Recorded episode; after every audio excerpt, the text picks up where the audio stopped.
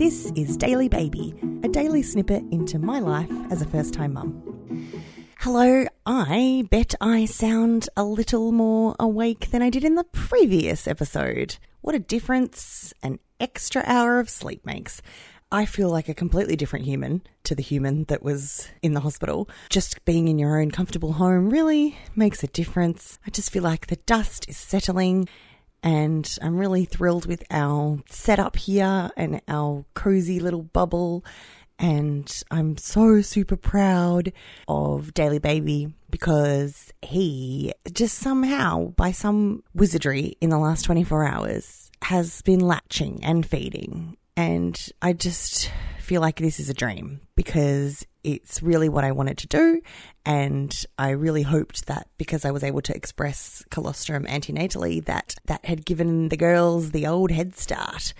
And, and I think it really helped. So I advise anyone who is heading towards the final trimester to research antenatal expression of colostrum and talk to your health team because it really did amazing things for my confidence and I think for my body too to learn how to make it all happen, even despite a tricky few days in the beginning. So we, you know, I don't know how much I've said. I'll never remember what which order I'm saying things in, but we spent some time in the special care nursery having to receive formula for possible blood sugar level issues. And I was really concerned that taking that formula would hinder the breastfeeding journey. And I'm really lucky that there were some really considerate midwives there that helped me make sure uh, we were having skin to skin contact and trying suckling and a few different things with me before they um, had to give the formula. And they didn't always give the full 30 mils that the doctors said is a standard requirement. They would just give a little bit and top up with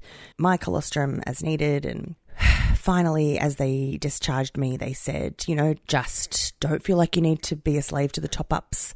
Go with what you think you need to do. And um, I was listening to my instincts and my baby, and I really felt that there was enough in my colostrum to keep him going. And we topped him up a little bit last night, but not a super amount and all day today he's been feeding off of me with whatever I've had. So, and we've been Googling like crazy because I panicked thinking, oh my God, I had to sneeze twice and sneezing now fills me with horror because every time I sneeze, the pelvic floors go through a situation. And it's like a horror movie, like the tense music plays as I'm about to sneeze because I know the pain looms. So that's another journey. We'll talk about that journey another time the downstairs journey. Uh, right now, the feeding journey. We've had a lot of skin to skin contact, and I've felt really just rested and comfortable in my home.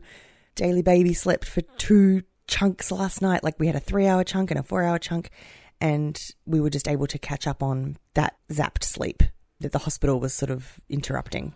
I just feel so lucky that a lot of the ducks are in a row, and my little duck is just oh, learning life so beautifully oh, I can't even deal with how great he's doing with learning how to be alive. It's so much. It's so much for a little one. so proud. Anyway, we keep frantically Googling how not to malnourish your baby. Make sure you feed them enough. But apparently, in this early stage, you just keep offering and offering and offering and trying and trying and trying, and they'll tell you when they're hungry. So we're listening and hoping we're hearing the right things. And obviously, I'm still buzzing from this entire week, but I'm going to go to bed again now. It's nighttime and get up and hopefully feed a bunch more times in the night and see what all of this looks like on the other side tomorrow and figure out how to post all of these episodes because I nearly gave up on this whole thing every few hours and every few days. I thought, I can't do this. Everyone was right. I can't post about having a baby every day of having a baby. But then I think that's why I want to because it's tricky and tiring and wonderful and scary and sneezes scare you. So I don't know what this is going to look like, but we'll figure our way together. Thank you for listening. You can follow Daily Baby Pod on Instagram or Twitter. Search Daily Baby Podcast on Facebook. Leave me a rating on your podcast app and drop me a line anytime. Chat soon.